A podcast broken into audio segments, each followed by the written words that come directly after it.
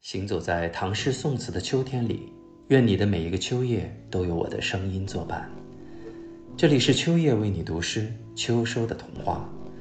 今天为大家朗读的是唐代诗人杜甫的《十六夜玩月》。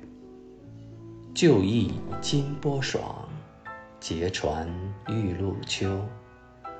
关山随地阔，河汉尽人流。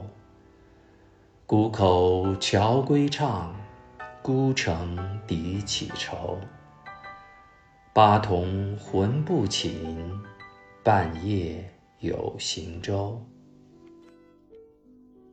美好生活自然是人人向往的，怎么才算是美好生活？仁者见仁，智者见智，不一而同。